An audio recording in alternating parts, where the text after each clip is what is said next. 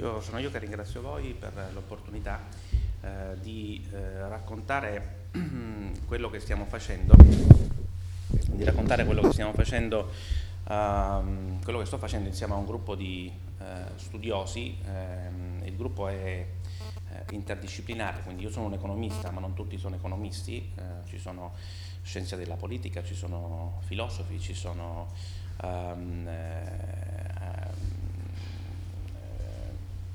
praticamente sono sì, filosofi, scienziati della politica ed econom- economisti. Gli economisti poi sono in parte economisti puri, in parte sono uh, studiosi di international business, quelli che normalmente qui vengono conosciuti come aziendalisti.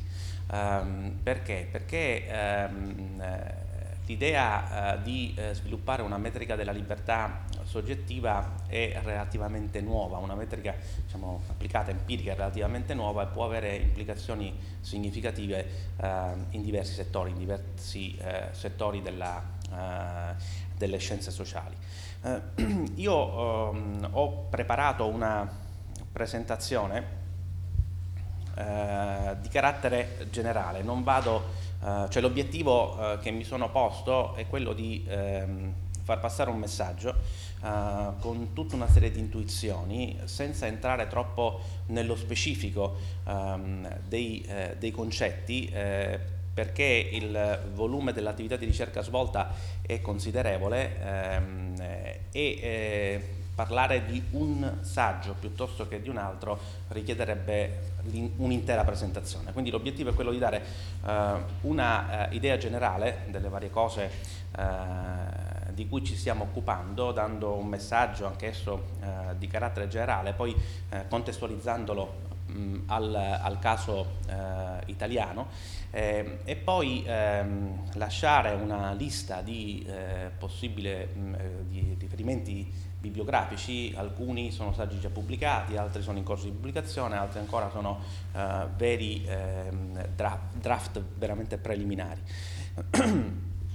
di che cosa, um, uh, in che modo strutturo la presentazione? Altra cosa, eh, vi pregherei, visto che dire, um, il, il, clima abbastanza, credo, colloquiale e informale, um, durante la presentazione se qualcosa non è chiaro interrompetemi pure, ehm, perché eh, qualsiasi intervento contribuisce a, a, anche a rendere più chiare a me le cose che sto dicendo, quindi eh, continuo a pensare nel momento in cui, eh, in cui ne parlo. In che modo ho, ho, mh, eh, ho organizzato la, la, presentazione? Dunque, la prima cosa che eh, vorrei fare è ehm, dire, eh, partire dal, dal, dalla, dalla, situazione eh, proprio di partenza che ci ha spinto a ehm, sviluppare questa, questa ricerca. Ehm, eh, in letteratura ci sono due diversi approcci eh, eh, la, alla misurazione della libertà, quindi spiegare quali sono questi due approcci e quali sono, ehm, secondo noi, ehm, e perché non sono sufficienti e quindi perché interveniamo noi eh, a, a, a, contribuiamo in questo filone eh, di letteratura. Um, a questo punto um, parto da quella che è la misura di libertà di scelta individuale dal punto di vista teorico. Perché? Perché la misura empirica della libertà soggettiva eh, che eh, sarà trattata nella seconda parte della presentazione ha dei fondamenti ehm, microeconomici, quindi ha una teoria ehm, sulla quale, ehm, eh, sulla quale, sulla quale eh, si basa. Cioè non soltanto c'è un concetto filosofico, ma c'è una teoria, ehm una teoria eh, sono, eh, la, la, misura è fondata su una serie di assiomi, c'è una teoria, quindi è microfondata la misura empirica e poi da qui noi costruiamo la misura empirica. Ehm, quindi molto brevemente dirò quali sono le misure di scelta individuale nella letteratura della eh, libertà eh, di scelta, la freedom of choice eh, literature, e, e, poi mi eh, sposto eh, alla, all'analisi del concetto miliano di libertà spiegherò per, ragione, per quale ragione eh, questo concetto miliano di libertà, eh, la misura del concetto miliano di libertà, così come è stata formulata da noi, ehm, supera una serie di limiti della letteratura esistente sulla libertà di scelta individuale. Parliamo sempre di letteratura di misure teoriche. A quel punto ehm, la misura teorica di libertà come autonomia ehm, viene eh, tradotta in misura empirica e spiegherò come facciamo a tradurla in misura empirica. Avendo la misura empirica ci domandiamo, eh, quindi avendo eh, una misura empirica che individua il livello di libertà soggettivo dei singoli individui eh, all'interno di, del, di, singoli paesi o quindi all'interno di e, tra, il confronto è anche non soltanto tra individui all'interno dello stesso paese ma tra individui eh, eh, di paesi diversi, ci domandiamo chi sono e cosa pensano uh, i soggetti autonomi, coloro che hanno libertà, che sono liberi, uh, liberi come, uh, dal punto di vista dell'autonomia. E quindi ci domandiamo chi sono, quindi una sorta di identikit del soggetto, del, del, dell'autonomo, e che cosa pensa. Cosa pensa significa qual è l'orientamento politico di queste persone, qual è l'orientamento dal punto di vista della, cosa pensa del funzionamento dell'economia e della società. Detto questo, quindi individuati chi sono gli autonomi, eh, cerchiamo di capire se eh, la libertà ehm, eh, come eh, autonomia ehm, è un concetto, una misura importante per poi eh, trarre alcune implicazioni eh, di policy. E quindi sostanzialmente ci domandiamo, c'è una relazione tra libertà come autonomia e giustizia distributiva? C'è una relazione tra libertà come autonomia e eh, attitudini degli individui nei confronti della eh, distribuzione del reddito eh, ed eventualmente delle politiche redis- eh, distributive. E que- può questo avere delle conseguenze, delle implicazioni in termini di sviluppo economico? Ehm, qui questa è l'analisi empirica. L'analisi empirica eh, eh, noi l'abbiamo abbiamo ragionata, abbiamo sviluppato anche dei modelli teorici, poi abbiamo testato i modelli teorici con eh, l'analisi empirica, però mi, di nuovo non mi soffermo troppo su questi aspetti per andare diretto al, diretto al punto, ehm, eh, limitando eh, l'analisi empirica soltanto ai dati italiani, in maniera da, da essere più diretto e immediato nelle conseguenze degli effetti eh, tra il livello di libertà, teorica, eh, libertà soggettiva o autonomia e eh, giustizia distributiva e sviluppo economico, dando una chiave di interpretazione dell'arretratezza di alcune regioni d'Italia ehm, forse eh, eh, sicuramente originale eh, rispetto a quelle eh, attualmente ehm, eh, diffuse. Eh, e alla fine, nella parte finale, non mi soffermo sulla parte sul punto 9, nella parte finale ehm, ci sono tutta una serie di riferimenti bibliografici dove eventualmente alcuni, ripeto, pubblicati, altri in corso di pubblicazione, altri sono dei draft preliminari. Se qualcuno è interessato ehm, posso oh, inviare copie ehm, dei, eh, dei, saggi abbiamo, sui quali stiamo lavorando di quelli già, eh, prodotti, eh, già prodotti. Quindi cominciamo con il primo punto. Due approcci. Um, uh, in, um, due approcci per la misurazione della libertà. Quindi in, in letteratura uh, esistono due filoni di ricerca che si sono occupati uh, della misurazione della libertà. Un filone è essenzialmente teorico, un altro filone è essenzialmente empirico. Il filone teorico, ehm, che fa riferimento a quello che eh, accennavo prima, alla cosiddetta ehm, letteratura della, sulla libertà di scelta, Freedom of Choice Literature, ehm, si occupa di stabilire delle condizioni, quindi degli assiomi, per affermare che una determinata situazione è migliore di altre dal punto di vista della libertà che garantisce. Questo è l'obiettivo di questo filone di ricerca di carattere teorico ed è un filone per l'appunto teorico. Ha, eh, da questo filone di ricerca non, sono, non, si sono sviluppate misure empiriche della libertà, ehm, eh, della libertà di scelta. Poi c'è un filone empirico, è quello eh, delle eh, de, degli indici di libertà ehm, e eh, gli indici di libertà prodotti da, da, da, da, istituti di ricerca come il Fraser Institute piuttosto che la Heritage Foundation sono indici di libertà economica, politica, civile e eh, questi indici misurano la libertà dal punto di vista economico, politico e civile e ehm, vagliano l'impatto, perché la misura? Perché attraverso queste misure si cerca di valutare l'impatto eh, di un diverso livello di libertà, sia essa economica, politica o civile, sul, uh, sul livello di crescita economica di un paese o di più paesi e sul disegno delle istituzioni. Ora, in tutti e due gli approcci, eh, centrale in tutti e due gli approcci è per l'appunto ehm, il concetto di libertà di scelta. Però mentre nelle misure teoriche, quelle assiomatiche, la libertà dipende dalla gamba di opportunità di scelta eh, con le quali eh, l'individuo si confronta, Eh, le misure invece empiriche della libertà si soffermano sul grado di restrizione imposto del, al, allo, dallo Stato alle scelte individuali.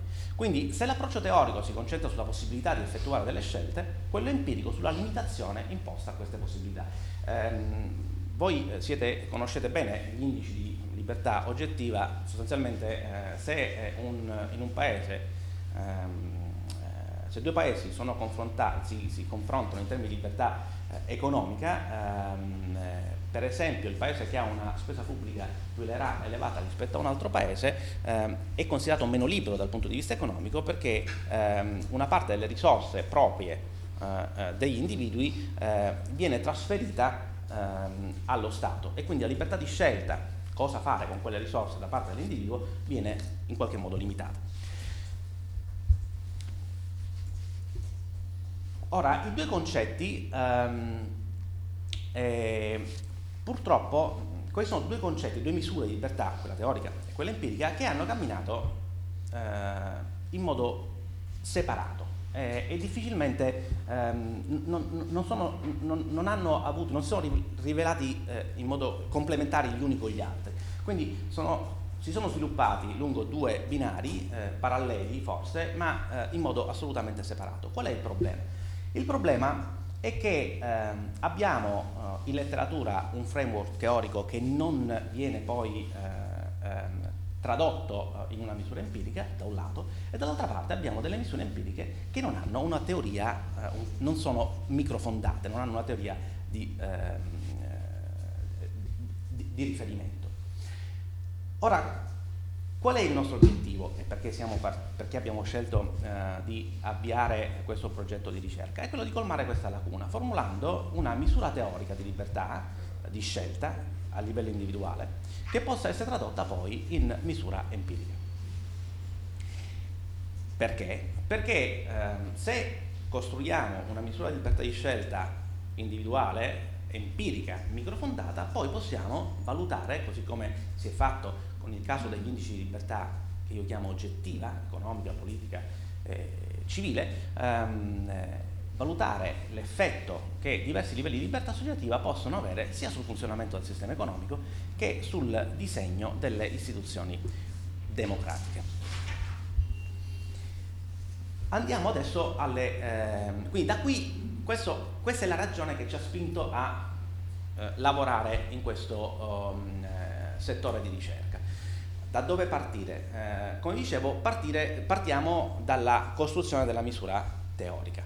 Eh, in, nella, nella, letteratura di freedom of choice ehm, eh, la libertà individuale è stata misurata e eh, nella, in teoria, nella teoria ehm, è stata misurata da uh, una serie di studiosi ehm, e ehm, la prima misura ehm, eh, di libertà soggettiva eh, apparsa in teoria è quella ehm, sviluppata, costruita da Pastanaik e Xu nel 1990, eh, che ehm, è nota con il, term- il, termine di Simple Cardinality Ordering, quindi è un ordine, eh, cioè fondamentalmente una misura che si basa sul concetto di cardinalità. Cosa dice? Eh, mi soffermo veramente in modo intuitivo su tutte queste cose. Questa misura dice che un insieme di ass- eh, sviluppa, è una, misura teorica, quindi si fonda su un insieme di assiomi. Tutte le misure teoriche sono misure assiomatiche. Eh, questi assiomi eh, traducono l'idea secondo cui maggiore disponibilità di opzioni è uguale a maggiore libertà. Semplicemente ehm, come, eh, come eh, si fonda per esempio sull'option counting, cioè più opzioni di scelta un individuo eh, ha a disposizione, più libero è questo individuo. Qual è il limite di questa misura? Il limite di questa misura è il fatto che ehm, non si considerano le preferenze degli individui. Eh, non sono, sono eh, del tutto irrilevanti le preferenze degli individui. Eh, quindi sostanzialmente ehm, un soggetto, eh, prendiamo il caso di due individui eh, che hanno di fronte lo stesso numero di opzioni di scelta, per esempio per raggiungere dall'Europa agli Stati Uniti, per esempio posso andare in aereo o in nave, ehm, però uno dei due soffre il mal di mare, eh, chiaramente il numero di opzioni, il livello di libertà fondato sull'option counting dovrebbe essere uguale per i due individui, ma se io considero le preferenze degli individui, ovviamente nel, caso in cui uno dei due soffre il mal di mare e la nave non la prenderà mai, l'opzione attraversare l'Atlantico con la nave non è un'opzione eh, che permette eh, una libertà di scelta, cioè aumenta la libertà di scelta eh, al, all'individuo che soffre del mal di mare. E questa è una um, misura quindi che ha questo, questo limite. Vedete Pattanai che è uno dei primi allievi di, di Sen. Questa limitazione della misura uh, di libertà di scelta è stata um, in qualche modo superata da uh, una serie di saggi, uh, a partire da quello di Sen nel 91 e poi Sagden nel 98, um, e um, una serie di saggi che hanno proposto una misura diversa, che è nota come preference ordering, PO, eh, perché prendere, che è una misura che oltre a prendere il numero di opzioni in considerazione, eh, considera anche le preferenze degli individui. E quindi ehm, si fonda questa misura su tutta una serie di, assio- di assiomi che ordinano le diverse situazioni di scelta, eh, eliminando quelle che sono irrilevanti per il singolo agente. Qual è il problema di questa misura? Questa misura eh, considera le opzioni come date e trascura l'aspetto della formazione della scelta. Quindi eh, trascura eh, l'aspetto procedurale, il meccanismo procedurale che permette poi eh, la formazione della scelta e quindi la scelta degli individui. In questo quadro si inserisce eh, il nostro, uh, il nostro contributo. Um, Facciamo riferimento uh, a, un, concetto, a un concetto di libertà preciso, uh, che è quello di autonomia, e, e, questo concetto di libertà nasce dalla prospettiva liberale classica proposta da Mill, quel saggio del 59 on liberty. E cos'è che dice Mill? Mill dice che la libertà deve essere affermata e difesa in quanto requisito essenziale per lo sviluppo umano come espressione della sua più ricca diversità. La diversità tra gli individui è un valore poiché permette loro di apprezzare meglio se stessi e quindi essere meglio apprezzati dagli altri. Quindi l'aspetto più importante della scelta degli individui, secondo questo approccio, l'approccio miliano, attiene alla fase della deliberativa, cioè quella in cui ciascuno ha la possibilità di formarsi la propria autonoma valutazione e quindi affermare con le scelte che compie appieno il proprio essere se stesso. Cioè la libertà di scelta eh, un individuo è libero se attraverso le sue scelte non fa altro che affermare eh, la propria identità, la propria individualità. Quindi, stata sulla base di questo concetto, abbiamo sviluppato, eh, non tanto io quanto eh, Bavetta, il professore Bavetta, il professore Guala e Peragine, ehm, una misura di libertà eh, come autonomia, costruita proprio sul concetto miliano uh, di libertà come autonomia, che tiene in considerazione sia l'aspetto oggettivo del numero di opzioni, quindi il, il, concetto del simple cardinality ordering, l'aspetto soggettivo delle preferenze degli individui, il preference ordering, e poi l'aspetto procedurale della formazione delle preferenze. Quindi sostanzialmente eh, le preferenze degli individui sono uno strumento eh, attraverso cui ehm, eh, attraverso cui eh, si, pone si, pone risalto all'aspetto procedurale, cioè alla fase deliberativa. Infatti l'aspetto procedurale della misura di autonomia è colto attraverso l'analisi dei meccanismi del- deliberativi della scelta. Nel momento pre-deliberativo le preferenze sono soltanto potenziali ed è soltanto quando effettivamente attraverso il processo deliberativo si traducono effettivamente in scelte. Il processo deliberativo che traduce le, le, le scelte potenziali, le preferenze potenziali di, degli individui in scelte effettive. La domanda, abbiamo sviluppato questa misura, non entro nel dettaglio degli assiomi e quindi nel modo in cui eh, viene costruita la misura teorica della libertà soggettiva, ma ci sono tutta una serie di saggi dove è possibile eh, per chi è interessato eh, vedere, eh, studiare eh, il modo in cui viene sviluppato il, la misura teorica della libertà soggettiva secondo il concetto miliano di autonomia.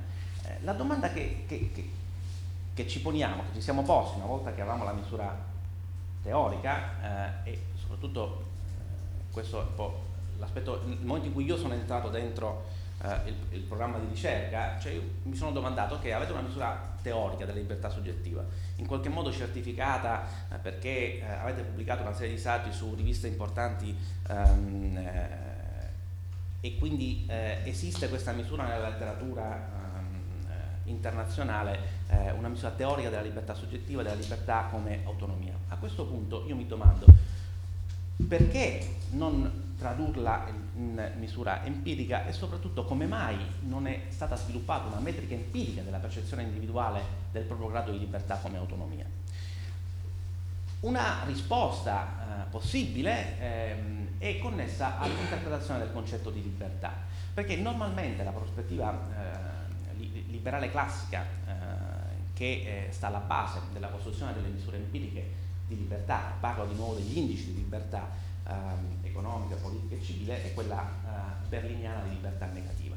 Um, e sviluppare un concetto di libertà partendo da quello di opportunità per la scelta individuale è spesso considerato come inadeguato eh, per difendere i valori eh, liberali. Quindi è possibile che questa possa essere una delle ragioni che hanno, ehm, hanno determinato il mancato sviluppo di una metrica della percezione individuale del, eh, della, eh, della, della, libertà come autonomia.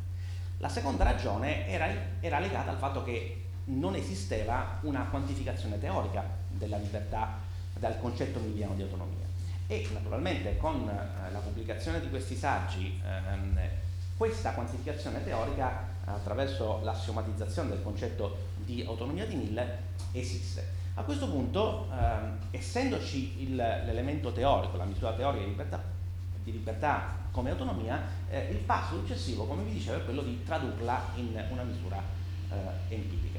Um, vi dicevo, io entro dentro il progetto di ricerca e dico insomma facciamola questa misura empirica, cerchiamo di la- lavorare e costruirla perché è un peccato non eh, analizzare, cercare di capire quali sono le implicazioni di un diverso livello di libertà soggettiva. Detto in maniera diversa, eh, in letteratura esistono delle misure oggettive di libertà, quindi sappiamo per esempio um, se un paese eh, è più libero rispetto a un altro dal punto di vista um, della, economico, politico o civile, ma io posso avere due paesi con lo stesso livello di libertà economica, per esempio, ma posso avere eh, un una diversa percezione della libertà individuale in questi due paesi. Um, è possibile come non è possibile, ma verifichiamo se effettivamente è così e se è così cerchiamo di capire perché quali sono eventualmente le implicazioni in termini di funzionamento del sistema economico, visto che parliamo di libertà, di libertà eh, economica. Eh, parlavo, parlavo poc'anzi con uno di voi e mi diceva eh, che eh, ehm, gli indici di competitività ehm, del, del, dell'Italia ehm, nella classifica sugli indici di competitività l'Italia è a un certo posto nella classifica internazionale, però la, la percezione degli imprenditori del livello di competitività del paese, dell'Italia, è a un altro livello completamente diverso, quindi sostanzialmente tra il livello oggettivo della competitività del paese e la percezione del livello di competitività del paese ci possono essere differenze, ci sono differenze e ci possono essere differenze anche in termini di libertà, tra il livello oggettivo di libertà economica per esempio del paese o politico o civile del paese e la percezione del, della libertà di scelta che hanno gli individui all'interno dello stesso paese. Quindi vi dicevo, dalla misura teorica facciamo il passo successivo, cioè andare a costruire la misura empirica. La misura teorica eh, è una misura eh, costruita a livello individuale, quindi conseguentemente ehm, noi possiamo tradurre la misura teorica in misura empirica ehm, utilizzando dati, informazioni a livello, raccolte al, a livello individuale. Come si fa a uh, costruire una misura empirica a livello individuale? Bisogna uh, costruire un dataset uh, con ehm, microdati, cioè con dati proprio raccolti a livello individuale, cioè dobbiamo chiedere a ciascuno degli individui qual è il proprio livello di libertà di scelta quindi la percezione deve essere della libertà soggettiva all'interno di un paese, eh, possiamo noi eh, misurarla attraverso eh, indagini eh, su campioni. Ora, voi eh, sapete che le indagini su campioni sono molto costose ehm, per mille ragioni, specie se l'indagine ehm, debba essere svolta eh, facendo riferimento a un contesto di carattere internazionale. Ehm, perché per essere credibile il campione deve essere molto esteso e se il campione è molto esteso ehm, e ovviamente aumentano i costi ehm, dell'indagine. Quindi la prima cosa che abbiamo fatto è cercare di vedere se ehm, nel panorama del, delle, delle, delle, indagini esistenti, già esistenti, ehm, sulle attitudini, sulle opinioni, sui valori degli individui, ehm, ci fosse una misura eh, in qualche modo appropriata, adeguata ehm, ai nostri fini. Ehm, abbiamo analizzato tutta una serie di, eh, di dataset e ci siamo accorti che una misura che può fare al caso nostro è contenuta nel World Value Survey, che è un, eh, un, un, un dataset ehm, costruito a livello internazionale, più o meno, ehm, ovviamente eh, la metodologia è diversa, ma ehm, l'organizzazione, il contesto organizzativo è molto simile a quello del Heritage of Phrase, la gestione di riferimenti nazionali in ogni, in ogni paese ehm, e ehm, il centro uh, di riferimento è eh, Ann Arbor all'Università del Mich- Michigan ehm, e eh, che cosa ehm, vengono raccolti? Raccol- questo, in questo dataset si raccolgono informazioni su campioni rappresentativi di popolazione eh, in 60 diversi paesi. Ehm, I paesi dove vengono raccolte queste informazioni, eh, questi paesi contengono circa l'85% della popolazione mondiale, quindi sostanzialmente ehm, il, il, riferimento diciamo, eh, in termini di popolazione è abbastanza significativo. Eh, il numero complessivo delle persone intervistate eh, è intorno a 120.000 per survey e le survey sono state condotte negli ultimi 15 anni più o meno in quattro diverse ondate, quindi abbiamo anche una certa dimensione temporale, eh, non soltanto quindi eh, cross-sezionale, eh, orizzontale tra diversi, cioè abbiamo una, varia, una variabilità delle, di tutte le variabili a livello cross-sezionale, ma anche ce l'abbiamo a livello um, time series, a livello temporale. E, um, vi dicevo, uh, la, la, all'interno di questo di questo, di questo, dataset eh, c'è una domanda che ehm, posta agli individui intervistati che eh, riteniamo eh, faccia al caso nostro. La domanda è quella che leggete qui, eh, io poi più là c'è la traduzione, ehm, eh, ma crede, l'ho lasciato in inglese perché forse rende meglio eh, rispetto alla, alla, traduzione italiana, perché la traduzione italiana io non sono molto bravo a tradurre dall'inglese all'italiano, quindi probabilmente, siccome è importante il modo in cui la domanda viene posta all'intervistato, ehm, ve la faccio vedere in inglese eh, e poi eh, ve la faccio vedere eh, in italiano così come l'ho tradotta io, non com- così come è stata tradotta agli intervistati per esempio in Italia da chi si è occupato del, della survey in Italia. Ehm, questa, eh, ehm, agli intervistati è stata posta questa domanda: Some people feel they have completely free choice and control over their life, while other people feel that what they do has no real effect on what happens to them please use a 10-point scale in which, I, I, in, in which 1 means none at all and 10 means a great deal to indicate how much freedom of choice and control you have over the way your life turns out. E c'è la scala da 1 a 10, sostanzialmente um, 1 significa uh, che um, il livello di libertà come autonomia, uh, spiegherò anche perché, questo per noi uh, è una misura di libertà come autonomia, um, è molto bassa, Ehm, mentre eh, livello 10 eh, invece chi indica 10 eh, è un soggetto, un individuo che ha un livello di libertà come autonomia molto elevato, eh, in quanto ha controllo, eh, ha libertà e controllo sul modo in cui ehm, la, um, sul corso della propria, della propria, vita. Perché questa, una, um, perché questa, misura è una misura che um, può rappresentare la traduzione empirica della misura teorica ispirata al concetto di eh, libertà miliano, di libertà come autonomia. Perché, eh, questo lo abbiamo sostenuto in un altro studio, ehm, perché eh, la parte relativa a, a, a, se voi vedete la domanda, la prima parte è Some people feel they have completely free choice. Um, questa prima parte attiene all'aspetto oggettivo della libertà, quindi sostanzialmente all'aspetto dell'option counting. Se io ho completa free, free, choice, significa che ho una gamma di opzioni davanti a me molto, molto vasta. La seconda parte riguarda eh, seconda componente della misura della, libertà, della, della, della, misura empirica è il controllo over life, quindi è il controllo sugli outcome della vita. E questa sostanzialmente è la componente procedurale soggettiva della libertà. Quindi la formulazione della domanda combina eh, la struttura bivalente della misura del concetto di autonomia eh, perché aumentano da un lato sia gli elementi oggettivi dell'option counting che gli elementi soggettivi procedurali che caratterizzano la misura teorica della, eh, della, della libertà eh, come autonomia. A cosa serve la misura empirica della libertà soggettiva? La prima cosa eh, è se crediamo che effettivamente questa misura empirica traduce ehm, quella teorica che a sua volta è eh, sostenuta, è basata sul concetto miliano di autonomia, eh, la prima cosa che possiamo fare avendo eh, una, ehm, dei dati è chiederci chi sono gli individui autonomi, qual è l'orientamento politico di queste persone, quali sono le loro opinioni riguardo al funzionamento del mercato, quelle riguardo alla società in cui vivono? E se esistono differenze tra paesi nella distribuzione degli individui autonomi, se ovviamente abbiamo raccolto dati a livello internazionale.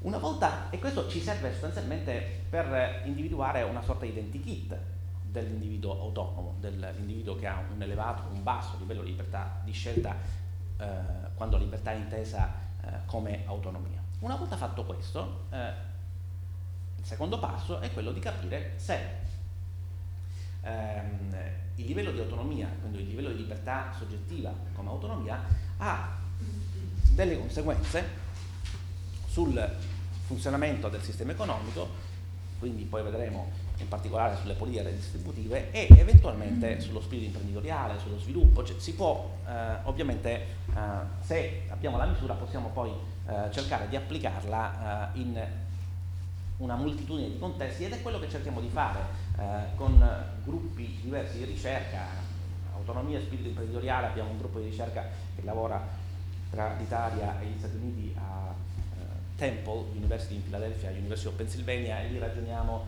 uh, sono, gli economisti lì sono soprattutto um, eh, delle scuole di business, sono l'equivalente dicevo, degli aziendalisti nostri, cerchiamo di capire se effettivamente c'è una relazione tra autonomia e spirito imprenditoriale, autonomia e politiche distributive ce ne occupiamo um, con, eh, eh, soprattutto a Londra, um, autonomia e sviluppo economico ce ne occupiamo a Messina, a Bristol con un gruppo di uh, economisti collegati con Temple, Jonathan Temple, un economista della crescita eh, tra i più noti ehm, al mondo, e Stoccolma. Stiamo cercando di sviluppare anche un concetto, l'analisi ehm, eh, con ehm, eh, del, del, dell'effetto dell'autonomia sul, eh, sulla performance eh, facendo esperimenti, questo di nuovo con filosofi e eh, sociologi all'University of Pennsylvania.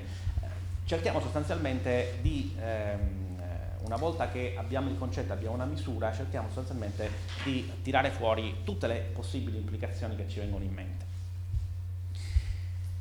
La prima cosa, che cosa sono gli autonomi? Adesso qui non si vede molto bene, non so se è molto felice questo, uh, questo, mh, mm, questo grafico.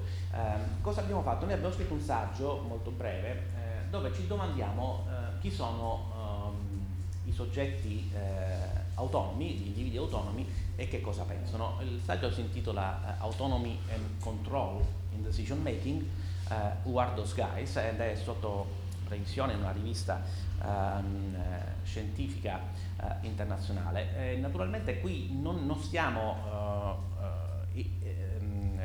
non stiamo studiando un rapporto di causalità, tra alcune variabili e il livello di autonomia, ma soltanto una, una correlazione. Quindi stiamo, stiamo, vedendo sostanzialmente qual è la correlazione tra alcune delle caratteristiche demografiche ehm, e alcune ehm, eh, opinioni attitudini degli individui con il livello di eh, libertà eh, come autonomia misurato ehm, eh, nel modo in cui vi ho descritto prima.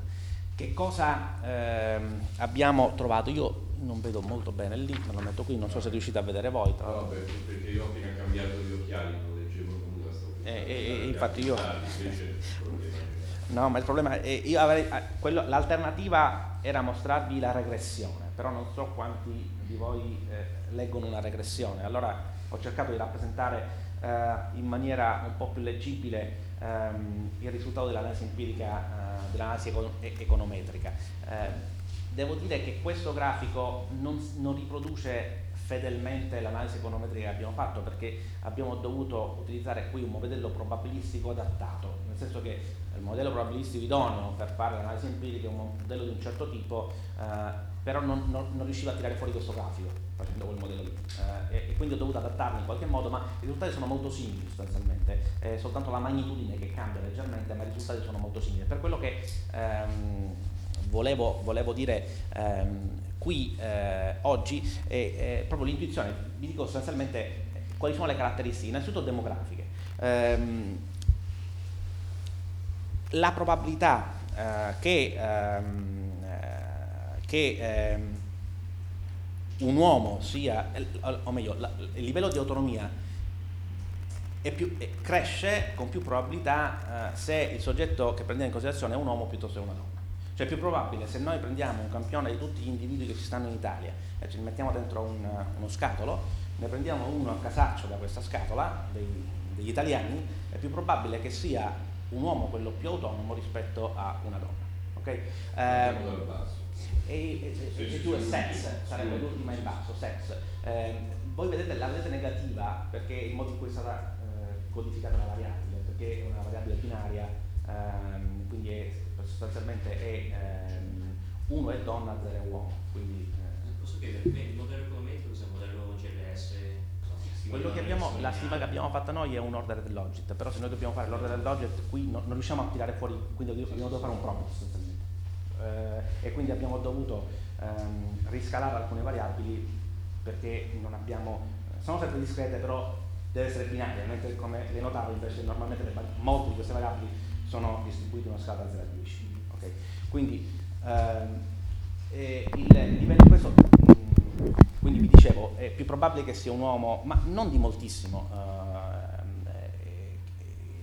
più autonomo rispetto a una donna. Per quanto riguarda l'età, è più probabile che i soggetti autonomi siano i giovani o gli anziani, meno probabile che siano invece quelli che hanno eh, un'età media. Eh, poi è più probabile ehm, che eh, sia più autonomo chi ha un livello, ha un di, ha una famiglia numerosa. E questo eh, bisogna capire perché. Io, eh, ripeto, sono delle correlazioni queste, non c'è una causa, non sono legami di causa ed effetto.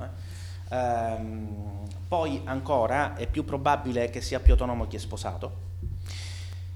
È più probabile che sia più autonomo chi è più istruito eh, è più probabile che l'autonomia che eh, sia più autonomo chi ehm, è, eh, ha un impiego, che, che ha un lavoro, eh, è più probabile sia più autonomo chi ha un reddito più alto, ehm, è più probabile sia più autonomo chi vive in, un, ehm, in, in città numerose eh, piuttosto che in città poco numerose.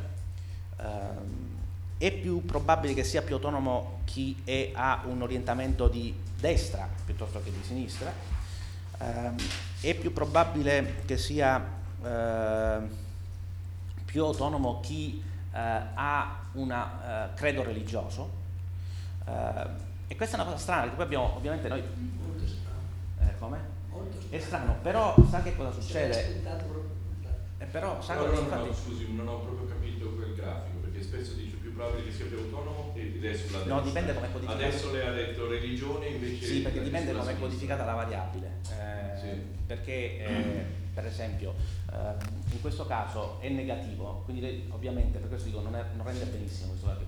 Eh, lei dice, ok, quindi meno religioso, più autonomo. Però se io la variabile l'ho codificata, infatti ho preso l'appunto, se la variabile ah, è ecco. la scala al contrario. Eh, ma io le codificherei tutte allo stesso modo perché sennò mi perdoni. Eh, se non c'è dubbio, però non c'è dubbio. diventa un grafico abbastanza complicato. E infatti, infatti per questo che lo sto, ho i miei appunti qui. Perché uno dovrebbe dire, allora per la religione il meno è più, per, per il reddito il più no, invece... Quello che ho fatto, riprodotto sì, sì, sì, ieri sera dovevo, avevo no, la regressione. Eh, la regressione, se plottavo qui una regressione, erano dei numeri che significavano molto poco. Non so chi è di voi è economista o statistico, non so bene. Siccome sapevo che... Esperto di regressioni eh, quindi eh, il, ehm, eh, se facevo la regressione aveva un altro senso, però no, ieri no, avevo questi dati, l'ho visti proprio così.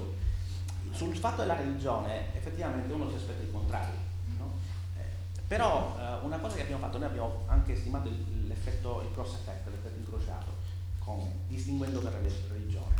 E una cosa però non tiene benissimo, probabilmente perché i dati non sono, cioè uno un eh, cioè se aggiungiamo variabili poi non tiene benissimo, dobbiamo capire perché.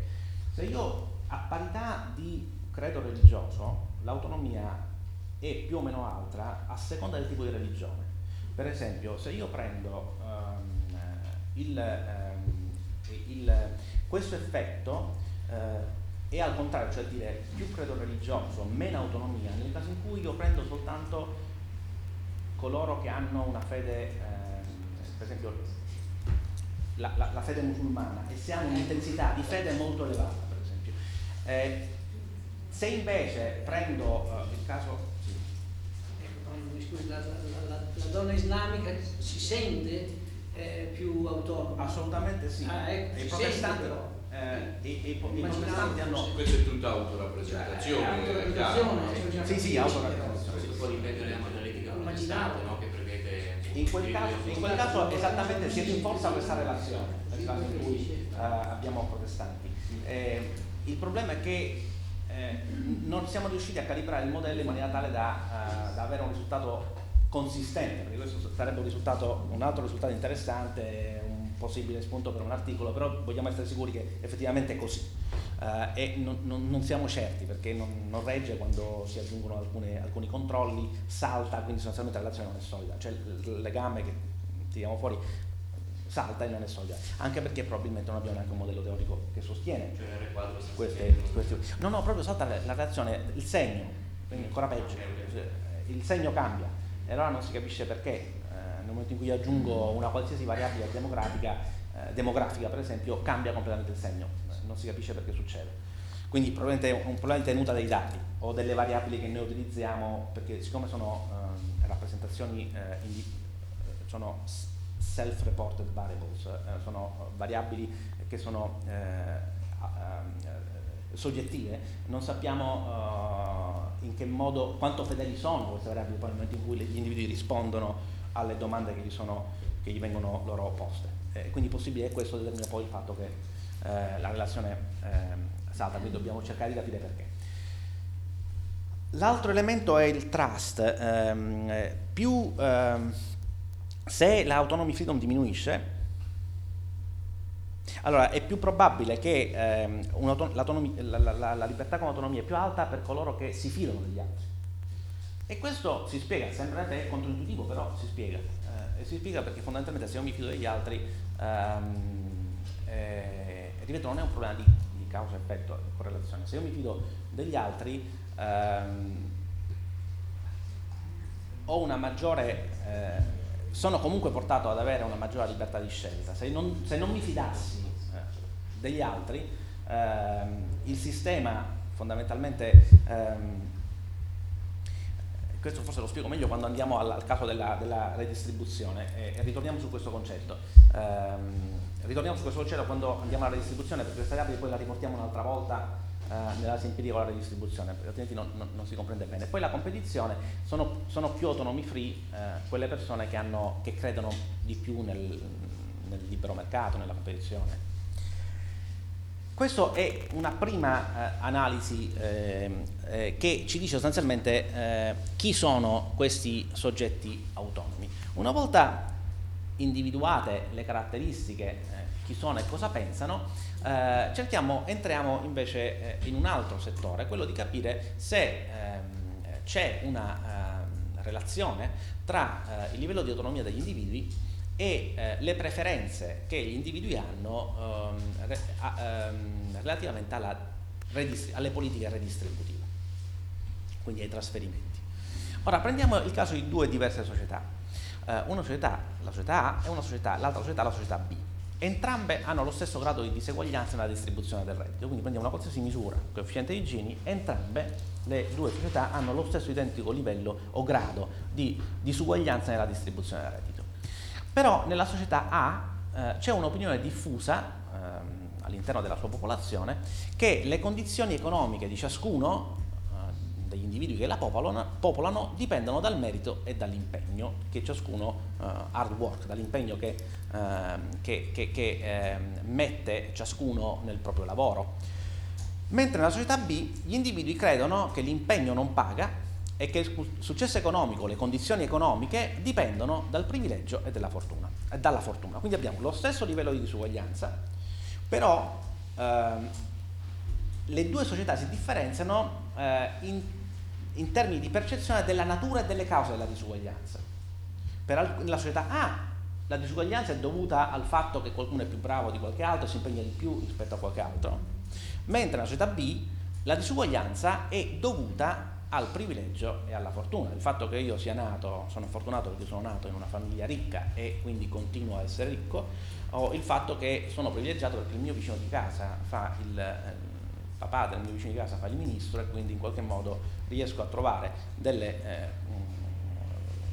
ho delle opportunità che altrimenti non avrei. Sì, società, società potrebbero essere quelle americane, quelle italiane. In qualche modo c'è un libro interessante che... Americani napoletani.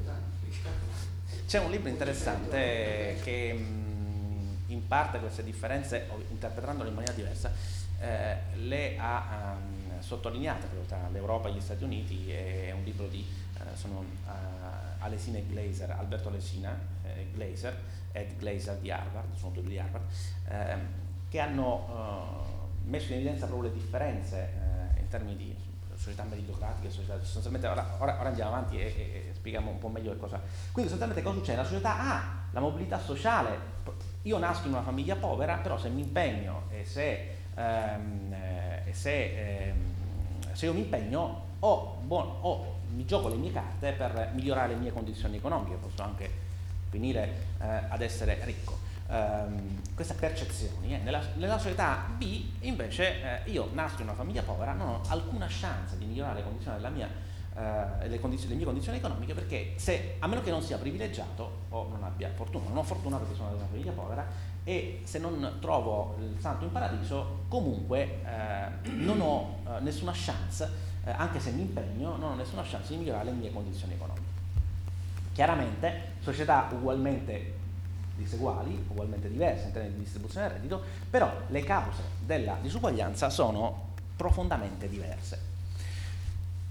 Quindi gli individui considerano la disuguaglianza e la distribuzione del reddito giusta se credono che la distribuzione del reddito prima dell'imposizione fiscale sia causata da fattori sotto il loro controllo. Perché prima dell'imposizione fiscale? Perché poi l'imposizione fiscale può dare o meno luogo a redistribuzione. Ora, se ovviamente ehm, la distribuzione del reddito causata da fattori sotto il proprio controllo, l'impegno e il merito, allora eh, una volta prelevato eh, le, le, imposte, eh, siccome la distribuzione è giusta, del reddito è giusta, ragioniamo in termini teorici è molto estremi, giusto per capire eh, eh, il concetto, eh, in, que- in, questo caso la distribuzione è giusta, una volta prelevate le, le, le imposte non si deve fare la redistribuzione.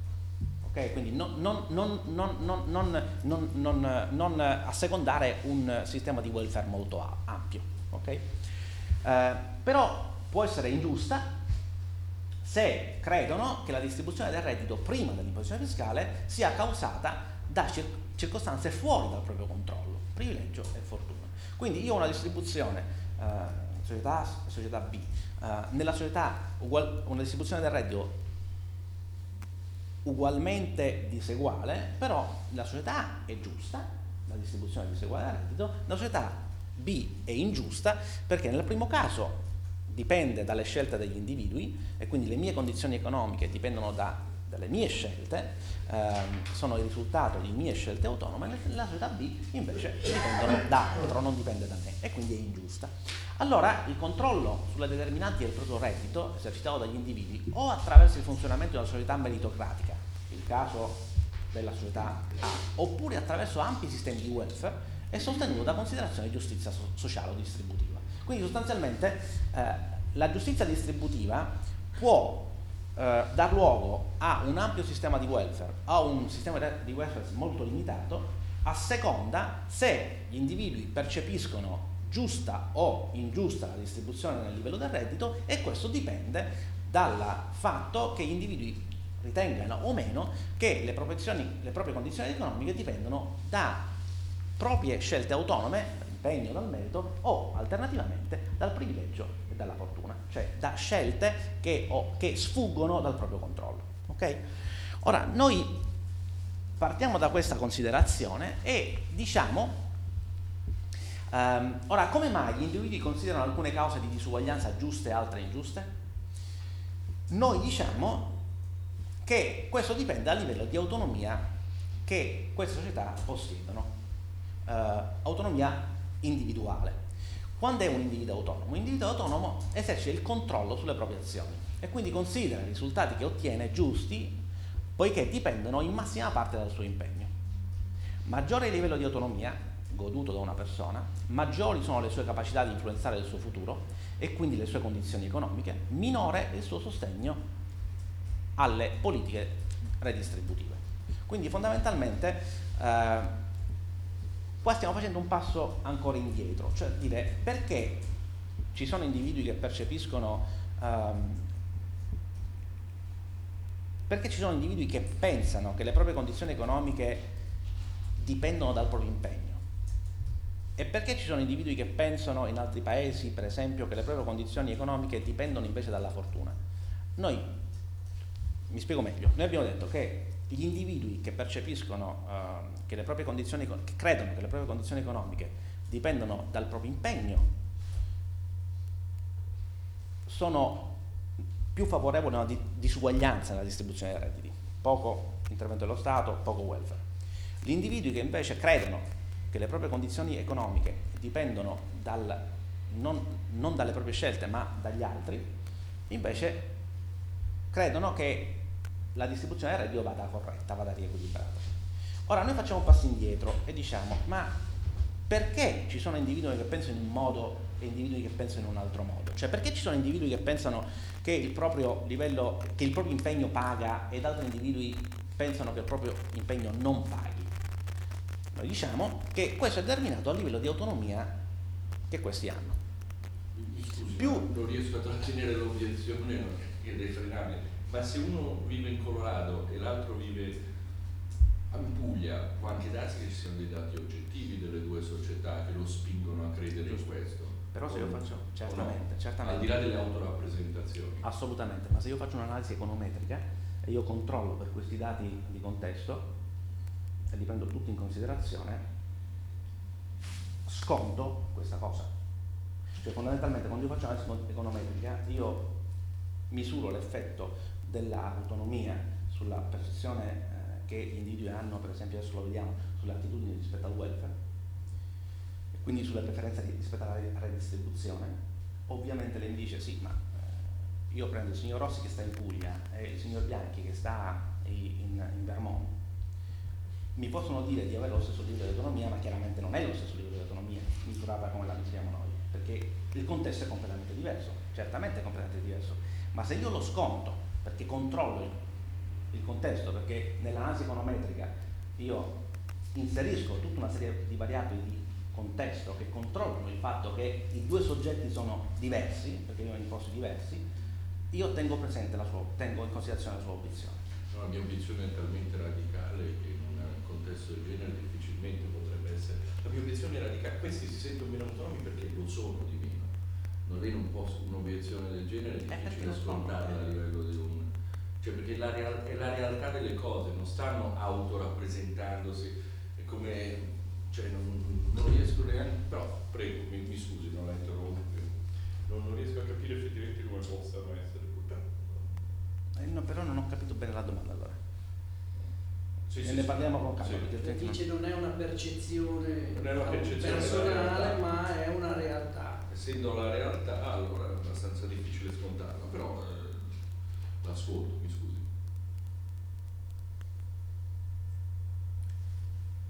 E quindi fondamentalmente non, la, la, la, dichiarazione della propria percezione di autonomia è fedele con la realtà dei, dei fatti, ma è questo in che modo uh, influenza, eh, anzi forse rende ancora più forte il ragionamento che sto facendo. Sì, sì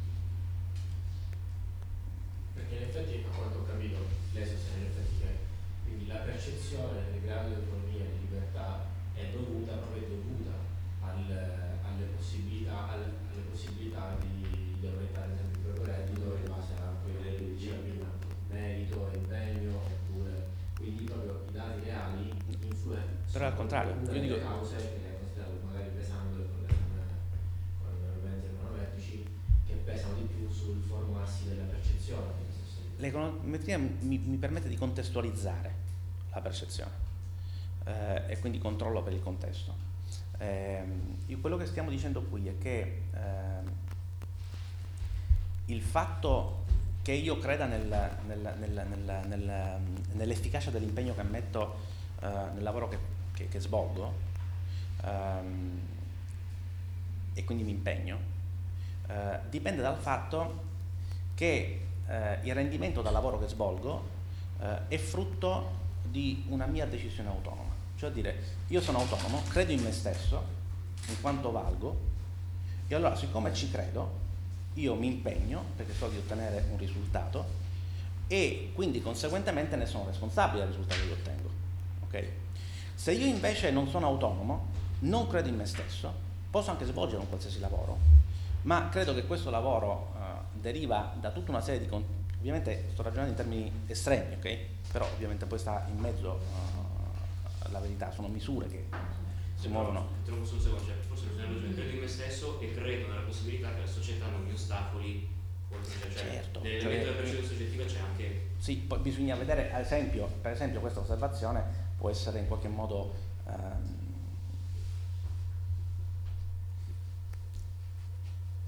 si può trovare una variabile che consideri anche quello, adesso non so, eh, sono, Sì, sì, sì. eh, non c'è dubbio, io sto Cioè, cercando di... io credo in me stesso, però sono anche convinto che esistano comunque degli ostacoli insormontabili di natura, so, giuridica, istituzionale, allora anche questa mia fiducia in me stesso è la mia percezione, eh, cioè non dell'elemento oggettivo. Sì, però la domanda che è stata posta significa ehm, ho controllo nel corso in cui la mia vita, del corso della mia vita, se io dico che ho pieno controllo, 10 significa che non mi preoccupo degli Certo, ostacoli. certo. Ok? Se invece dico che non ho pieno controllo o ho controllo zero, significa che sostanzialmente dipendo completamente dagli altri, sono gli ostacoli o se vuole. eh, se io dico ho controllo 5, controllo 4, controllo 6, probabilmente ci sono queste componenti dentro in gioco, ma ovviamente non, non- non so esattamente cosa sta succedendo, ma probabilmente succede qualcosa di questo genere. ok? Ehm, quindi, ehm, di nuovo, questa è la domanda tradotta in italiano, abbiamo, eh, preso, ehm, abbiamo cercato di capire effettivamente se eh, la misura di autonomia determina, eh, la percezione dell'autonomia individuale determina eh, preferenze diverse sulla distribuzione del reddito, sulla redistribu- su politiche redistributive. Ehm, e, ehm, eh, e quindi sulle attitudini che gli individui hanno nei confronti della disuguaglianza della distribuzione de- dei redditi. Ehm, abbiamo, eh, vi porto qui l'indagine soltanto eh, fatta sull'Italia ehm, e abbiamo eh, la, sempre i, World- i dati sono sempre del World Value Survey, il campione è di circa 2000 persone, 2000 individui intervistati, eh, ovviamente disaggregati ehm, eh, per, per regione. La domanda è esattamente la stessa di prima, questa è la traduzione eh, in, in italiano. Questo è il grafico di prima, ma secondo me non, voglio dire, non rende come speravo eh, dovesse rendere. Eh, la cosa importante è che eh, se voi dov'è? Eh, autonomy freedom 1, 2, 3, 4, 5, la, la stessa variabile dal basso è la misura di autonomy freedom. La variabile, eh, la, la variabile eh, dipendente è le attitudini degli individui ehm, nei confronti della disuguaglianza. Eh, la relazione è eh, diretta, sostanzialmente più uno è autonomo, eh, più eh, è favorevole a differenza nella distribuzione dei redditi e meno, sostanzialmente meno sostiene l'uguaglianza nella distribuzione dei redditi. Ehm, è più interessante vedere questi eh, grafici. Guardate questo grafico, sempre questo con i dati italiani, eh. Ehm, quelle, i puntini sono le regioni. Il livello di autonomy freedom è misurato sulla- sull'asse orizzontale, in ascissa, quindi se ci spostiamo verso destra il livello di, di autonomia cresce. Nella variabile in in ordinata abbiamo eh, la- una variabile che lì è segnata come effort versus lack, cioè dire eh, è eh, la percezione che gli individui hanno eh, sul valore del- dell'impegno, ok, del merito. Eh, Più ci muoviamo verso eh, l'alto, eh, maggiore è ehm, l'opinione eh, degli individui eh, secondo cui le condizioni, il successo economico e le condizioni economiche dipendono dalla fortuna, dal privilegio e non eh, dall'effort. Ora, più ci muoviamo verso il basso, maggiore invece è il ruolo dell'impegno, dell'effort. Ehm, ora, la relazione è abbastanza forte, eh, non ci sono ovviamente qui variabili di controllo, eh, ma è una relazione soltanto tra queste due variabili, e la relazione abbastanza forte vi dice che più sono individui autonomi, ehm, più eh, credono eh, nel fatto, nel, nell'impegno eh, come eh, fonte, di, come, come determinante delle proprie condizioni economiche. Più credono nell'impegno, meno credono nella fortuna e nel, e nel, e nel privilegio. Qui c'è una relazione tra il livello di autonomy freedom, quindi il livello di eh, libertà come autonomia, sempre sull'asse delle ascisse, sull'orizzontale, e sull'asse verticale invece ehm, c'è quella variabile eh, che c'è, la variabile dipendente qui, in questa regressione qua, ok? Attitudes towards inequality, cioè le, le attitudini degli individui nei confronti della disuguaglianza. E maggiore è il livello di autonomia, più le persone credono nella differenza, nelle differenze dei redditi quindi meno sono, sostengono l'uguaglianza nella distribuzione dei redditi. Okay? E anche questa è una relazione, eh, tra, una correlazione tra due variabili. Okay? Questa relazione tiene anche quando noi facciamo una regressione con tutta una serie di variabili di controllo, sia a livello individuale sia a livello aggregato, regione per regione.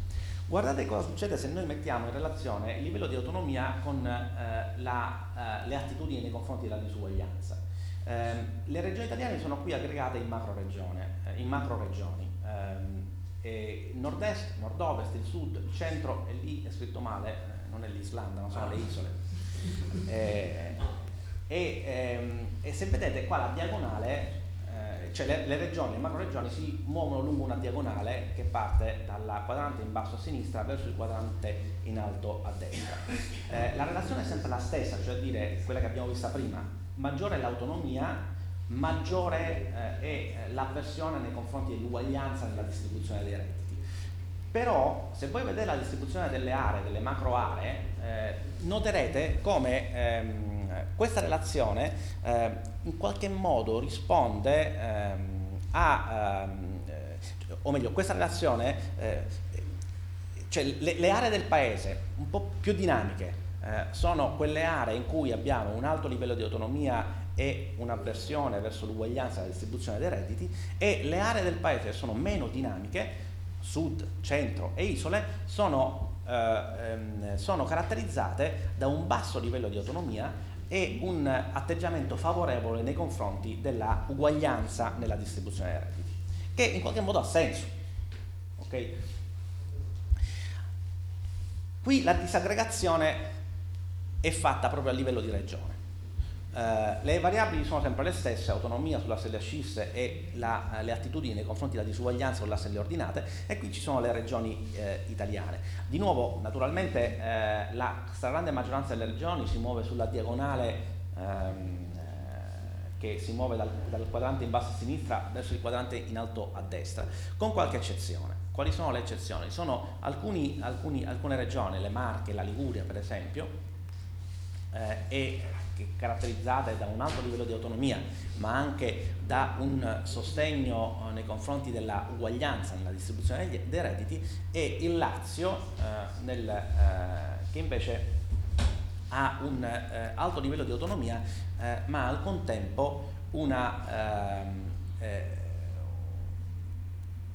no, scusate, ehm, cioè Marche e Liguria hanno un basso livello di autonomia e un alto uh, livello, l'autonomia è bassa, ehm, e, eh, però uh, non c'è un sostegno acceso nei confronti della, ehm, della, uguaglianza nella distribuzione dei redditi, il Lazio invece è esattamente il contrario, cioè dire, il livello di autonomia è alto e invece la, uh, il sostegno è il, a, a, a, favore della uguaglianza nella distribuzione dei redditi. Ehm, naturalmente questi sono dei risultati che impongono una riflessione eh, e io ve li lancio così come eh, li vedete e eh, lascio a voi eh, fare ehm, eh, delle riflessioni. Ehm,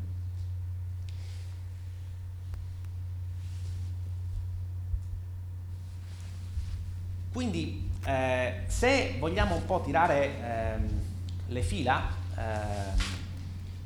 ehm, quali sono le implicazioni che possiamo trarre da, da, da questi eh, risultati?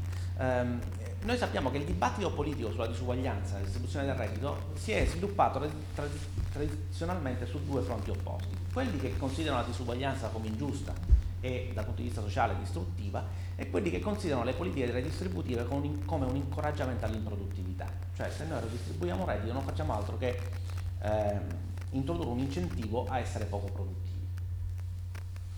Ora, il risultato, il risultato dei nostri studi riconciliano ehm, queste, queste, due visioni, eh, perché la disuguaglianza può essere giusta o ingiusta in relazione al livello di autonomia posseduto dagli individui.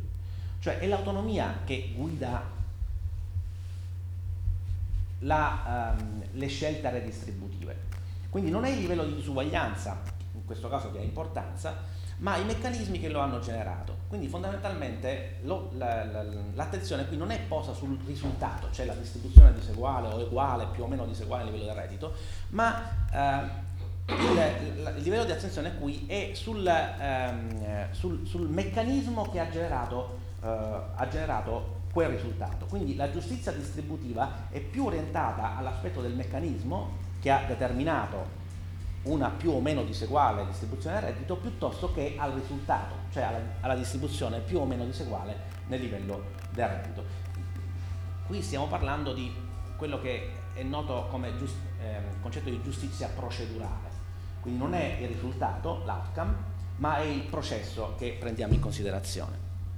E quindi fondamentalmente a seconda se eh, il processo è guidato dal merito piuttosto che dal privilegio, noi possiamo avere una più o meno ampia distribuzione a livello del reddito, redistribuzione ehm, eh, nel livello del reddito e comunque essere eh, que, que, possiamo avere una, una, una, una politica redistributiva più o meno ampia e comunque giusta. E questo è determinato a livello di libertà come autonomia dell'individuo possiamo trarre qualche altra implicazione. Abbiamo parlato di autonomia e redistribuzione. Un altro aspetto che possiamo prendere in considerazione è, quello, è la relazione che, può, che, esiste, che può esistere tra autonomia e sviluppo economico. Ehm, noi sappiamo uh, che ehm, eh, le teorie neoclassiche eh, della, sulla crescita, ehm, una parte eh, considerevole di queste teorie, eh, lega lo sviluppo economico al, al capitale umano. Eh, ora, eh, il capitale umano normalmente viene considerato ehm, e viene misurato in letteratura eh, con ehm, eh, gli anni, eh, cioè con, con, il livello di istruzione. Quindi sostanzialmente io ehm, nelle analisi eh, di, empiriche che testano l'effetto del capitale umano sui meccanismi, sui processi di crescita nelle varie ehm, eh, paesi, ehm, il, il, livello di capitale umano viene misurato attraverso so, gli anni of schooling, gli anni di eh, istruzione, o, eh, quindi il livello di istruzione. Ora, l'aspetto sul quale stiamo lavorando, però non risultati da farvi vedere, ma poi con lo sviluppo economico possiamo fare una considerazione che più o meno è quella che abbiamo fatto a Messina eh, quando oh, ci siamo incontrati eh, eh qualche settimana fa. Eh, quale, il concetto sul quale stiamo lavorando è il seguente. Se io misuro il capitale umano unicamente attraverso il, numero, il livello di istruzione, ehm, io perdo di vista un aspetto importante. Quale? Andiamo a un esempio, eh, facciamo un esempio eh, che eh, probabilmente rende più chiare le cose. Supponiamo di considerare due diverse persone, il signor Rossi e il signor Bianchi. Il signor Rossi e il signor Bianchi hanno ehm, lo stesso livello di istruzione, cioè tutti e due hanno per esempio raggiunto il conseguimento di una laurea. Okay? Quindi in termini di livello di capitale umano, così come misurato, nelle, eh, nelle, analisi empiriche sulla crescita non c'è alcuna differenza tra i due, tra il signor Rossi e il signor Bianchi.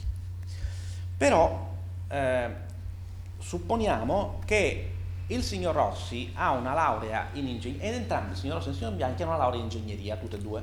Però supponiamo che il signor Rossi ha eh, conseguito la laurea in ingegneria perché effettivamente ha scelto di voler fare l'ingegnere, cioè dire l'ingegnere non è altro, quel mestiere il suo essere ingegnere non è altro che eh, il miglior modo per manifestare la sua identità. Quindi non, la, la, sua scelta la scelta del corso di laurea ehm, eh, in ingegneria eh, è una scelta autonoma perché eh, il, signor, il signor Rossi ha scelto di fare ingegnere perché è esattamente quello che vuole fare e che pienamente eh, rispecchia, rende possibile eh, appieno la manifestazione della propria individualità.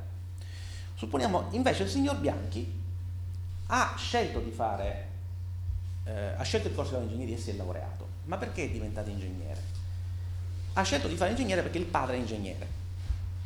Magari aveva doti o spiccate o attitudini spiccate per fare l'attore, per esempio, il cantante, però ha scelto di fare ingegnere perché è stato condizionato nelle sue scelte da fattori terzi, fuori dal proprio uh, controllo. Quindi, seppur intelligente, seppur brillante, eh, seppure svolgerà il suo mestiere in maniera produttiva, ehm, i suoi potenziali eh, non sono interamente sfruttati perché probabilmente avrebbe assicurato un valore aggiunto maggiore se avesse scelto di fare esattamente quello che voleva fare, quello che voleva essere.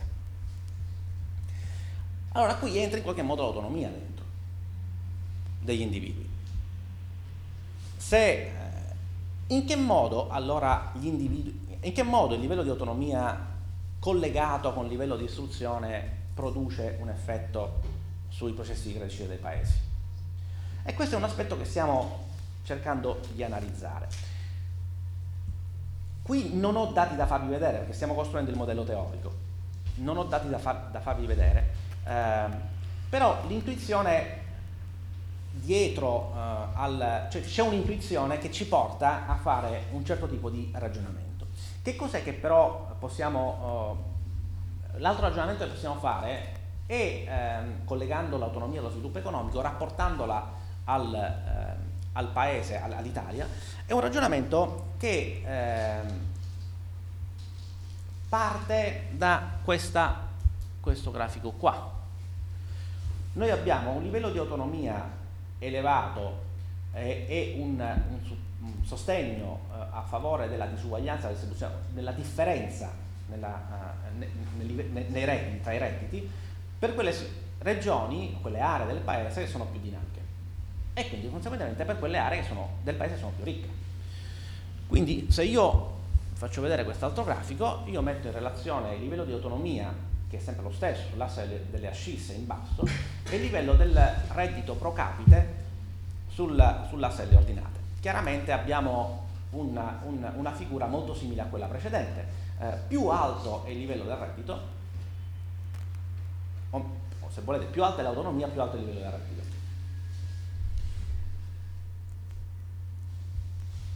Perché? Come possiamo spiegarlo? Un modo per spiegarlo, eh, un ragionamento che si può fare, eh, che, e queste sono le regioni, la disaggregazione per regioni, quando abbiamo sempre sul livello delle ordinate il, il reddito pro capite. Qui faccio vedere invece il livello di autonomia, sempre sulla serie delle ascisse, e il livello di reddito riportato dai singoli individui che sono stati intervistati, okay? quindi, quindi il, reddito, il livello di reddito personale degli individui. Anche questo, se il livello di autonomia cresce, cresce anche il livello del reddito personale. L'altra volta, eh, preparando la, la, la, relazione alla conferenza eh, a Messina, eh, sono incampato in due, ehm, eh, queste due citazioni. La prima, ve la leggo, l'uomo ha una passione naturale per l'oziosità. Vi sono due motivi che portano l'uomo al lavoro. Il bisogno di vivere e il desiderio di migliorare le condizioni della propria esistenza. L'esperienza ha provato che la maggior parte degli uomini non poteva essere sufficientemente invogliata al lavoro che dal primo di questi due motivi. Una legge che dà a tutti i poveri, quale che sia l'origine della povertà, un diritto all'assistenza del pubblico, indebolisce o distrugge il primo stimolo, non lasciando intatto neanche il secondo. Seconda citazione, poi vi dico chi, probabilmente qualcuno avrà riconosciuto anche chi, chi chi queste cose le ha dette. Eh, seconda citazione, intervenendo direttamente e deresponsabilizzando la società, lo Stato assistenziale provoca la perdita di energie umane e l'aumento esagerato degli apparati pubblici, dominati da logiche burocratiche più che dalla preoccupazione di servire gli utenti con enorme crescita delle spese. Il primo passo è preso da, eh, da un saggio di eh, Tocqueville, ehm, che è il saggio sulla povertà. Il secondo passo è preso da una delle encicliche di Giovanni Paolo II. Entrambi i due passi ci dicono con chiarezza che ehm, l'assistenzialismo, l'assistenza da parte dello Stato, quindi il concetto di assistenzialismo in qualche modo, non fa altro che ridurre le energie umane e quindi la voglia di, di lavorare. Ora, e quindi sostanzialmente eh, per quello che un'estensione di questo concetto ce l'abbiamo qui, ed è il grafico di prima, dove c'è la disuguaglianza e l'autonomia.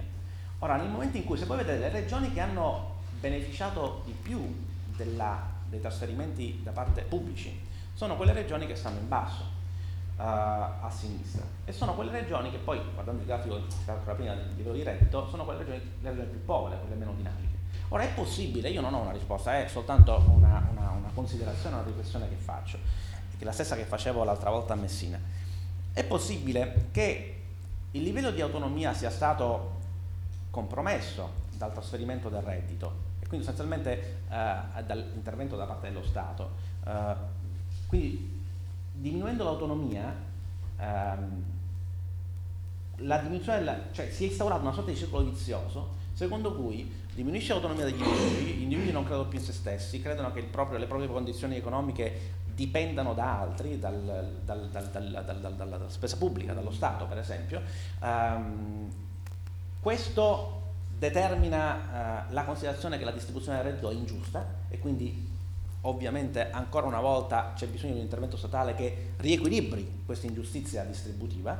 Questo cosa provoca? Provoca una carenza eh, di capacità produttiva perché fondamentalmente gli individui non credono più nelle proprie capacità produttive perché comunque vuol dire qualsiasi sia lo sforzo che loro possano eh, mettere nel lavoro che fanno comunque non è quello che gli assicura le, le, un miglioramento delle condizioni economiche perché dipende comunque da altri e quindi si innesca un circolo, un circolo vizioso che poi determina questa situazione, cioè una situazione in cui abbiamo eh, le regioni eh, più, meno dinamiche, più povere del paese, che sono quelle caratterizzate da un basso livello di autonomia, da un sostegno forte nei confronti della uguaglianza nel livello dei redditi e da un basso livello del reddito, e le regioni, invece le aree geografiche del paese che stanno in alto a destra, che sono quelle aree geografiche dove il livello di autonomia è più alto un maggiore, eh, diciamo, eh, una maggiore, eh, eh, un maggiore sostegno favore della, della, della, diseguale distribuzione a livello del reddito, cioè è giusto che i redditi siano diversi. Ehm, più in queste regioni gli individui puntano su se, stesso, su se stessi, quindi maggiore produttività e quindi maggiore ricchezza. Eh, maggiore anche una, una cosa interessante è il fatto che Prima c'era un altro grafico in cui Sicilia e Toscana finivano insieme come autorappresentazione, quindi all'interno della sua stessa analisi è interessante vedere come l'ideologia giochi un ruolo, la spiegazione non qua, nell'altro, però Sicilia e Toscana in un altro grafico di questo dietro. Ecco, Eccolo qua. Sì. Tos. Sicilia e Toscana andavano nello stesso punto, mentre la Sicilia è indubbiamente una regione estremamente parassitaria con circa 4 o 5 mila euro ogni anno in più prendono, mentre la Toscana non lo è. Mm. Quindi non è eh, quindi sì, la, il, lato ide- il dato ideologico del fatto, l'appoggio al sistema di uguaglianza è assai interessante anche da analizzare in questo. Ma eh, devo dire se, se un'altra riflessione. Questo è il caso ovviamente italiano, ma è anche interessante guardare quello che succede quando mettiamo i paesi, eh, perché la stessa cosa possiamo fare con i paesi, eh, nei 60 paesi per esempio, prendiamo l'Europa o, o, i paesi OECD per esempio, OXE. Anche lì sono delle riflessioni, perché in quel caso sono sistemi di welfare completamente diversi o con delle differenze. Allora si possono in termini di autonomia, è possibile ragionare, ragionare in termini cioè la, nella relazione tra autonomia, perché poi fondamentalmente la, la, la, considerazione importante qui è questa. Il livello di autonomia degli individui determina le loro preferenze relativamente alle politiche redistributive.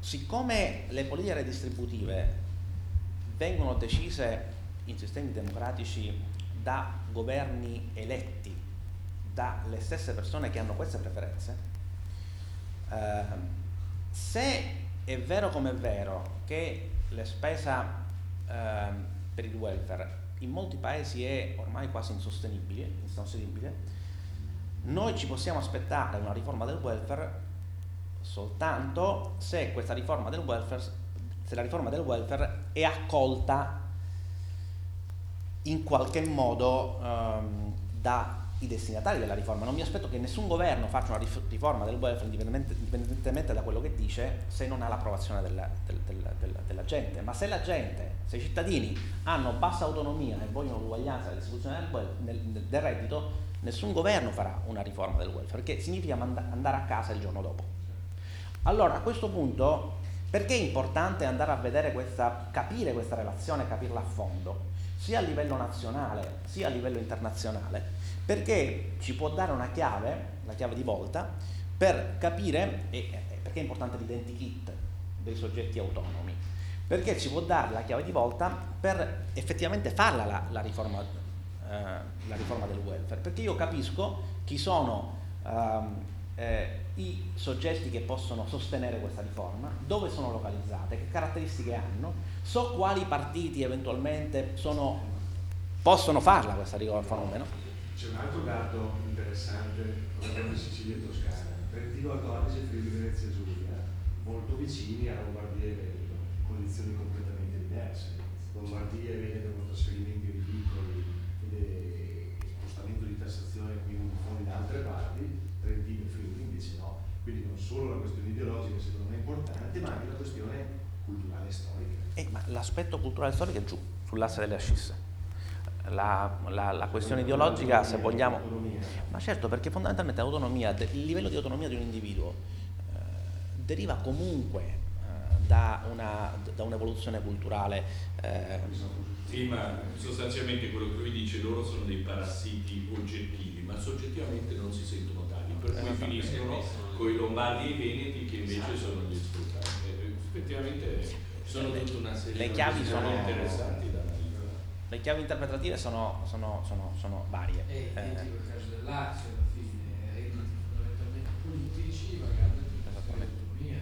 Sì, e d'altra parte è un sistema che si fonda sulle percezioni di sé. Assolutamente. Assolutamente. Però la cosa interessante è, eh, questo lo stiamo testando, eh, se noi andiamo su due equazioni, cioè dire noi abbiamo allora, l'equazione qui che cosa stiamo stimando? Stiamo stimando l'effetto dell'autonomia sulle attitudini, su, la, eh, attitudini degli individui nei confronti della distribu- redistribuzione, politica redistributiva. Diciamo, più, e diciamo che chi è più autonomo vuole meno redistribuzione. Se noi aggiungiamo una, un'altra equazione sotto e stimiamo l'effetto delle preferenze la variabile è quella sull'asse delle ordinate. Ora, le preferenze eh, eh, relativamente alla, alla distribuzione, alla redi, alle, ai trasferimenti di reddito, okay? quindi alla, alle politiche redistributive, degli individui sulla spesa effettiva, quindi sui trasferimenti effettivi fatti dal governo o dai governi, quello che scopriamo è che ehm, ovviamente, d'altronde è, è, naturale pensarlo, che le preferenze degli individui sulla redistribuzione determinano l'entità della redistribuzione che il governo fa. Cioè, se, paese, se nel paese le persone, i cittadini, gli elettori dicono vogliamo molta redistribuzione, il governo questa redistribuzione la fa. Quindi vogliamo molti trasferimenti, il governo i trasferimenti li fa perché vuole essere rieletto. Ma perché gli individui chiedono una una trasferimenti elevati o bassi? Perché sono, noi diciamo, più o meno autonomi. Qual è la componente delle preferenze degli individui sulla distribuzione del reddito, quindi sui trasferimenti, che è determinata l'autonomia? Considerevole e con il sistema di equazioni noi vediamo qual è quella richiesta di trasferimenti che determina la scelta del governo di fare i trasferimenti che dipende dall'autonomia. Quindi sostanzialmente quello che voglio dire è che se cambiamo le attività degli individui, se noi in qualche modo, e queste sono le indicazioni di policy, introduciamo il merito, eh, maggiore responsabilità e puntiamo, poi lo sviluppo lo fanno le persone, non lo fa lo Stato, eh, e puntiamo sugli individui, allora è possibile che cambiamo il livello e la percezione, eh, non è facile perché dire, bisogna cambiare la, l'atteggi- l'atteggiamento, l'atteggiamento culturale delle persone, ma bisogna cominciare da qualche parte, diminuisce, aumenta il livello di autonomia, Aumentando il livello di autonomia, quella, una parte della richiesta di trasferimenti diminuirà, quella che diventa l'autonomia, conseguentemente diminuiranno anche le scelte di politica economica eh, effettive, quelle reali. Adesso direi che facciamo un applauso e apriamo anche formalmente la fase della discussione.